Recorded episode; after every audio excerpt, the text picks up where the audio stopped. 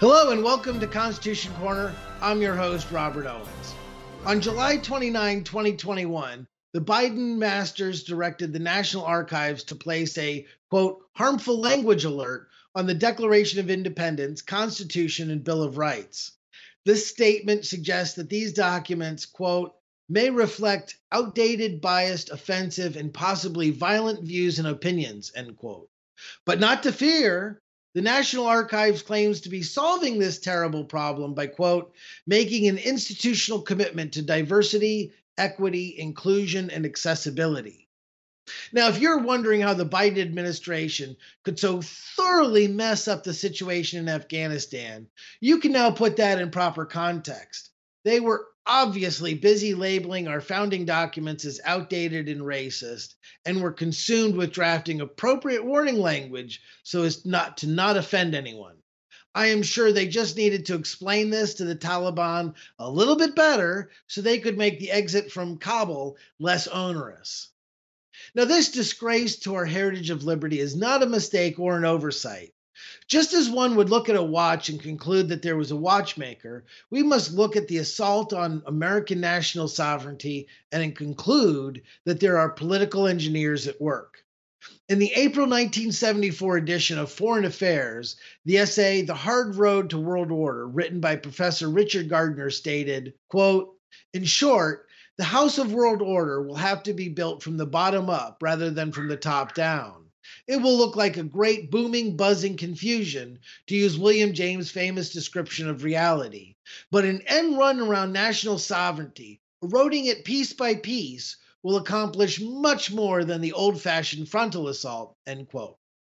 Part of the process of eroding it piece by piece is to constantly push the messaging that the concepts that give rise to our nation were terribly flawed and are now outdated thinking.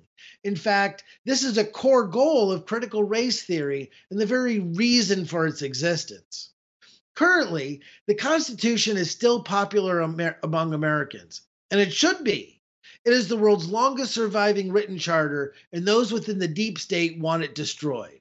Eroding away respect for the Constitution is one way to do that. In the end, Americans will accept a new set of international laws that are labeled as superior to the Constitution or the Bill of Rights. Right now, the idea the Second Amendment could be repealed seems far fetched. But we must understand what Professor Gardner is talking about. It will not be directly repealed in a quote frontal assault.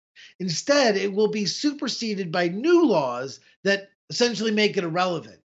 This can happen in two ways. It can be written out through the process of an Article 5 constitutional convention or by treaty powers with international bodies such as the United Nations. If you don't already know the dangers of an Article 5 convention, I encourage you to look into it. A good place to start is Robert Brown's presentation, Dangers of an Article 5 Convention. Now, some may think that the plans to erode and destroy the Constitution are just a machination of the Democrat Party. Not true. The internationalists at the CFR have their hooks into the leadership of both parties. This allows them to move the agenda forward regardless of the flavor of the day as to president. Sadly, this was the case even under the presidency of Donald Trump, who got conned into nominating CFR stalwarts like John Bolton, Jerome Powell, Robert Lighthizer, and Mark Esper, among others. The worst of Trump's CFR inspired misdeeds was the overtly anti American US Canada Mexico trade agreement. Now, to be fair to Trump, his cabinet was not as jam packed with CFR minions anywhere near to the degree that it was under Bush, Obama, or Biden.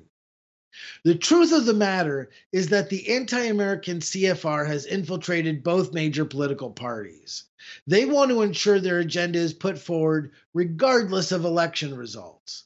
As Carroll Quigley, Georgetown professor and mentor to many political elites, including Bill Clinton, stated in his book Tragedy and Hope, quote, the argument that the two parties should represent opposed ideals and policies is a foolish idea. Instead, the two parties should be almost identical so that the American people can throw the rascals out in any election without leading to any profound or extensive shifts in policy. then it should be possible to replace it every four years if necessary by the other party, which will be none of these things, but will still pursue with new vigor approximately the same basic policies. As a field officer for the John Birch Society, I am often asked about the trustworthiness of various other organizations and media outlets like Judicial Watch, Newsmax, and Epoch Times. I always answer the question with this question How often do you see them talk about the Council on Foreign Relations? Don't just know your Constitution, live it. This has been Liberty News Hour.